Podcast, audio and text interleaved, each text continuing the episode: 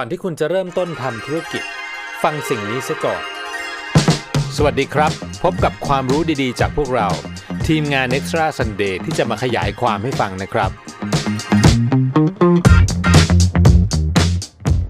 สวัสดีครับเพื่อนๆทุกคนครับ วันนี้ก็กลับมาพบกันอีกแล้วนะครับ กับช่องที่ผมเพิ่งตั้งขึ้นมาเลยก็คือช่องที่เรียกชื่อว่าแบรนด์ชัดๆนะครับ จริงๆก็อยากให้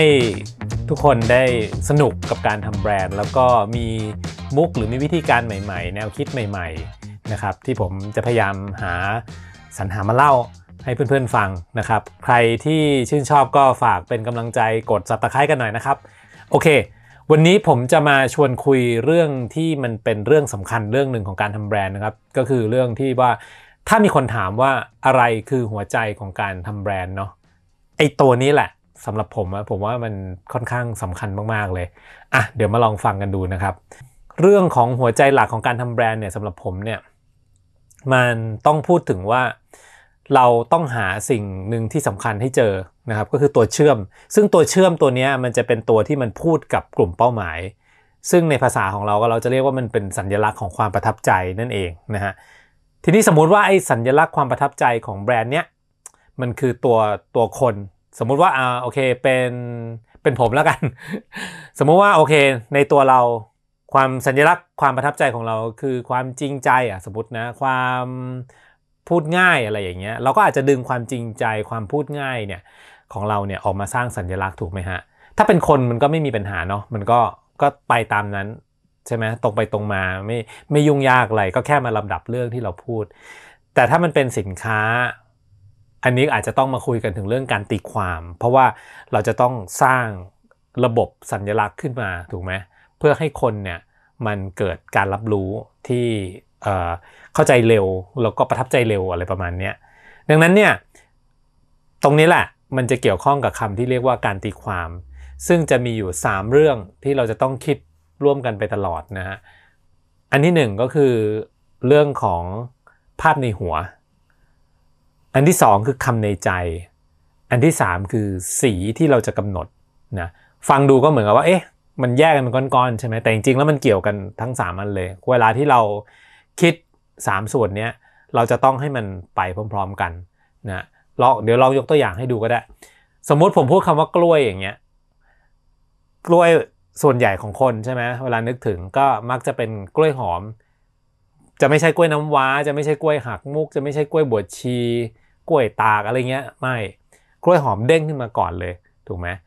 ความหมายตามมาทันทีว่าอ๋อมันเป็นผลไม้กินง่าย หรือความหมายแฝงอาจจะมีเช่นแบบเออเป็นอะไรที่แบบทำง่ายๆ easy easy หรือแบบหรืออาจจะพูดถึงอวัยวะเพศก็ได้ถูกปะแล้วก็สีที่ตามมาก็คือ ก็เป็นสีเหลือง ถามว่ากล้วยมีสีอื่นไหมมี แต่ว่าการรับรู้ของคนเนี่ยกล้วยหอมกับสีเหลืองมักจะเด้งขึ้นมาก่อน อันต่อมาลองยกตัวอย่างอีก นะสมมุติว่าโอเค พูดถึงอะไรดีสโนไวท์ละกันสโนไวท์พอพูดปุ๊บใช่ป่ะ เจ้าหญิงเด้งขึ้นมา เทพนิยายเด้งขึ้นมา น่ารักสดใสเด้งขึ้นมา สีตามมาก็อาจจะเป็นสีชมพู หรือถ้าพูดถึงอย่างคุณหมอก็ได้ ผมว่าส่วนใหญ่คนนึกถึงคุณหมอผู้ชายมากกว่าคุณหมอผู้หญิงถูกไหมภาพของคุณหมอผู้ชายเด้งขึ้นมา สวมเสื้อกาวสีขาว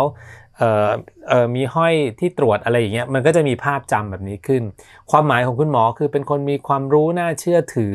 อะไรอย่างเงี้ยไม่ค่อยมีอารมณ์เท่าไหร่อะไรเงี้ยเออพวกนี้มันคือการรับรู้คือ perception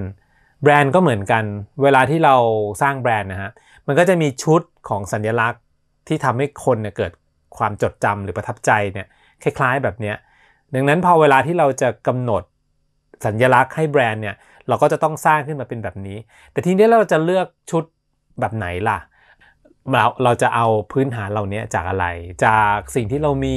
เช่นตัวคนนั้นเอามาใช้หรือเปล่า หรือว่าเราจะใช้สิ่งที่สร้างขึ้นใหม่เลย พอสร้างขึ้นมาใหม่แล้วเนี่ย มันแตกต่างจากกลุ่มเป้าหมาย หรือว่ากลุ่มคู่แข่งไหมอะไรอย่างเงี้ย พวกนี้มันก็จะเป็นประเด็นที่เราจะต้องเอาไปคิด ต่อยอดอีกทีหนึ่งนะลองดูอย่าง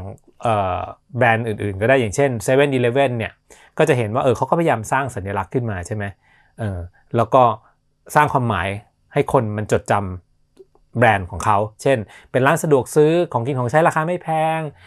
เข้าได้ตลอด 24 ชั่วโมงเลย อะไรอย่างเงี้ยหาง่ายไฟสว่าง มีสีหลักๆ ที่เขากำหนด เช่น เขียวแดงขาวอะไรประมาณนี้ หรืออย่างแบรนด์เมืองนอกอะไรเงี้ยอย่าง Starbucks โอ้โหนี่ชัดเจนมากในเรื่องของแบรนด์เนี่ยเขาแข็งแรงมาก นะเป็น third place ร้านกาแฟรสชาติดีมีขนมมีของที่ระลึกขายอะไรเงี้ยมีโลโก้รูปนางเงือกเขียวเหมือนกันนะเขาก็เป็นแบรนด์ที่แบบใช้เรื่องสีได้แบบชัดเจน พวกนี้แหละมันก็จะเป็นชุดสัญลักษณ์ที่เราจะต้องกำหนดมันขึ้น สร้างมันขึ้น ปัจจัยที่สำคัญก็คือเรื่องของความถี่ ถ้าเรากำหนดความถี่เนี่ยมันเราย้ำย้ำย้ำย้ำย้ำย้ำเนี่ยเรื่องของแบรนด์มันก็จะผุดเข้าไปอยู่ในใจเขาจำได้เร็วขึ้น แล้วก็ฝังได้มากขึ้น ก็วันนี้ลาไปก่อนนะครับ แล้วก็เจอกันใหม่คลิปหน้าเนาะเดี๋ยวจะหาเรื่องสนุกๆเอามาเล่ากันอีก วันนี้สวัสดีครับ